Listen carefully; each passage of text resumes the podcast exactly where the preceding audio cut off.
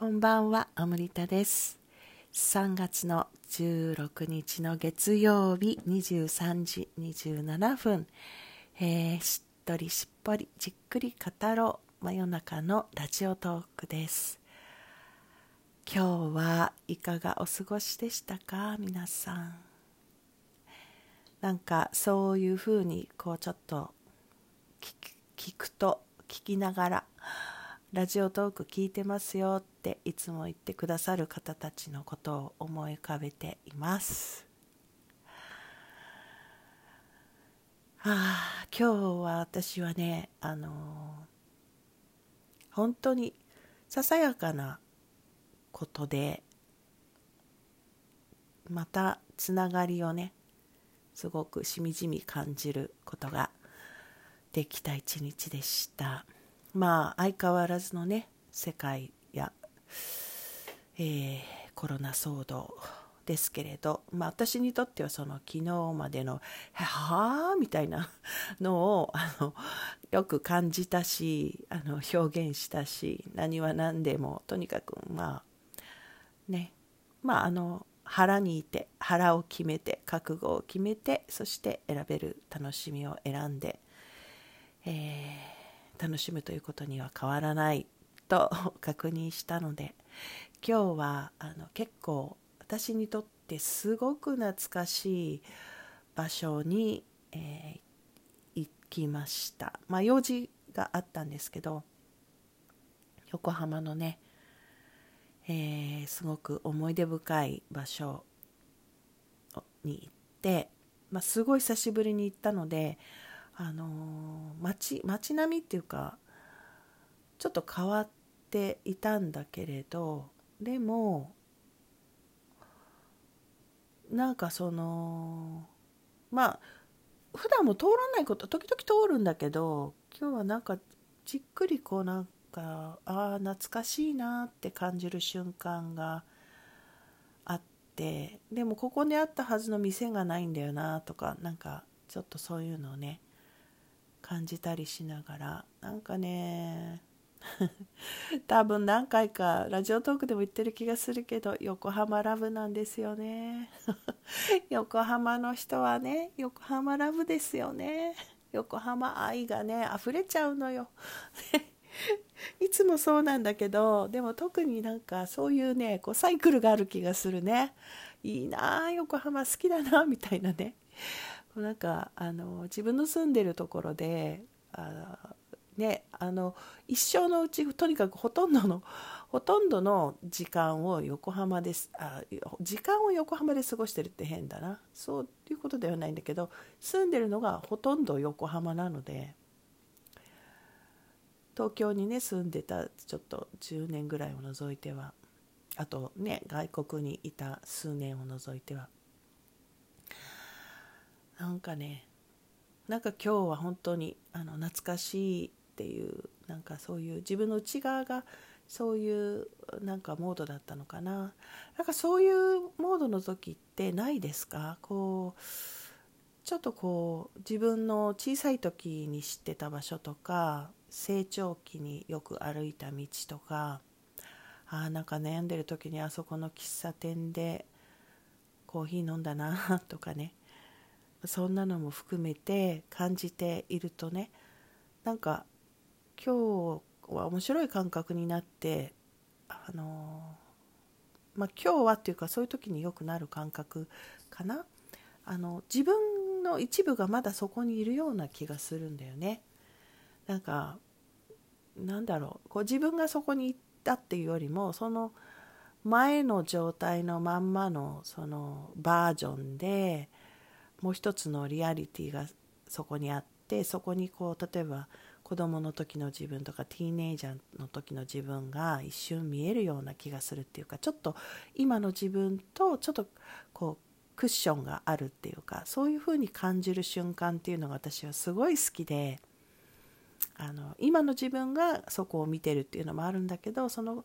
そこにいるあの過去の自分の1ピースがそこで見えたりとかなんか見えてるような気がしたり、まあ、もっと言うとその自分となんか再会するような気がしたりね。あのインナーチャイルドセラピーとかねやってる時はあのそんな風にしてこう何て言うのかな。昔の自分と子供の頃の自分と再会したりね。あの一緒にそこを歩いたりとか、まあ、そういうことにもなるんだけれども今日は単純になんかねその昔の自分を含めたなんかねノスタルジーですかね。何でしょうね。まあ横浜ってそういうムードにするところもあるよね。でまあそんな風にね感じててあなんかあの頃懐かしいなってあの頃懐かしいなってことはその頃を否定してないってことじゃない？私にとってはやっぱりその自分が今ね提供するワークでもそうなんだけどその自分の歩いてきた奇跡奇跡ねあの足跡奇跡をあの否定しないっていうか一つ一つこうなんかそうだったそうだったってする瞬間っていうのはすごく大事に感じていて今日もまたねあなんかすごく前だったらちょっとこう辛い感じで思い出したかもしれないこともなんか本当にうんなんだろうね。ちょっとこう目の前のリアリティとその頃のリアリティがこう両方感じられるっていうような素敵ないいいい感じだったんですよね。でそしたらねあの、まあ、家に帰ってきて、えー、まあ、ちょっとソファーで爆睡してしまってだから全然気が付かなかったんですけど起きてみたらなんかあのえっと、いい知らせが届いていてっていうかあのあれラジオタクで言ったかな？あの YouTube でね1年前ですか2年前ですかねもう結構時間経っちゃってるんですけどあのスピリチュアル英会話っていうね私独自のその英会話の教え方で英会話も時々今教えたりしてるんですけど、まあ、個人レッスンが今は主なんですけどねオンラインとかで。であのクイーンのね曲を あの英語で歌おうシリーズをやってであのしかも、まあ、自分がねピアノを弾くもんですからあの完璧にはできないのに、まあ、ピアノを弾いて歌を歌いながらクイーンの歌を歌いながら、まあ、それをレッスン英語のレッスンとしても提供するっていうようなね 昔の自分だったら絶対許せないあの ピアノが下手なまんま人前に出るとかね 練習してない間違えるのを人前でやらかすとかっていうのは許せないのを、まあ、自分にとってのまあチャレンジっていう意味もあって YouTube で何本も結構な数配信していたんだけれどあのそのシリーズのクイーンのシリーズっていうのが私のチャンネルとしてはもう何て言うんですか？すごい 再生回数が伸びてるわけですね未だにね。何千何万回っていうのもあるんですけどそれで多分そのねたくさんご覧になってくださった方が、まあ、時々あるんですけどね今でもこうコメントや感想を送ってくださるんですけどあのレッスンを申し込んでくださっててね。であの英語のレッスンというよりは歌が歌えるようになりたいクイーンのねそのレッスンを申し込んでくださってもう私としてはもうあの そうそういう風なレッスンが一番したいレッスンなわけですよ 私としてはね。でだからもちろんですよ喜んでっていうことであのまあそしたら何があの届いていたかというとその方から歌いたい曲のリスト曲目みたいなね。まあ、ものとかこんな風にレッスンができたらいいっていうご希望をわざわざ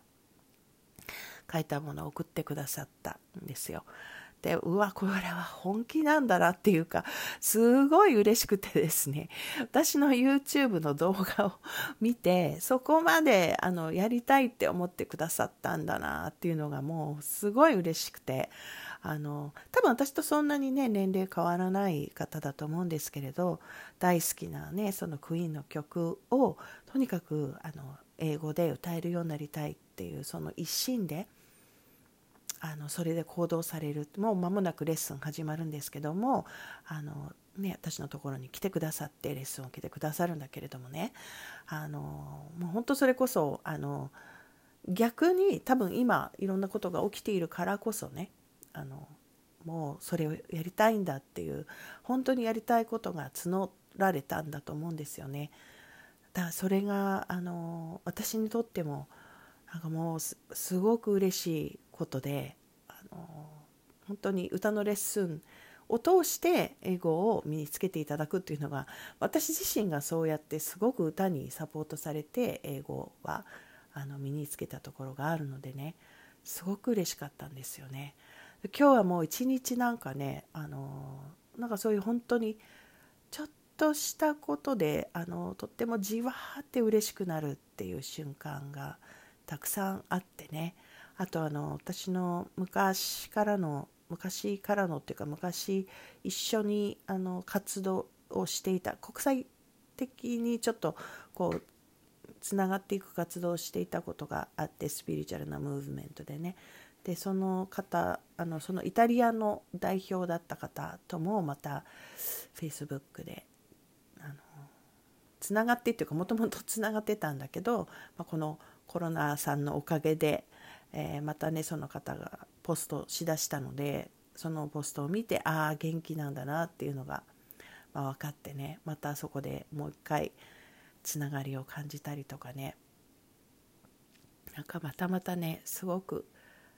あったかくてほっとするそしてああよかったなっていうことが次々とあった一日でした。皆さんはいかがでしたか？明日はどんな風になるんでしょうね？日々ねいろいろあって楽しいですね地球はね。このバージョンもあとどれぐらい続くのかな？この地球バージョンね。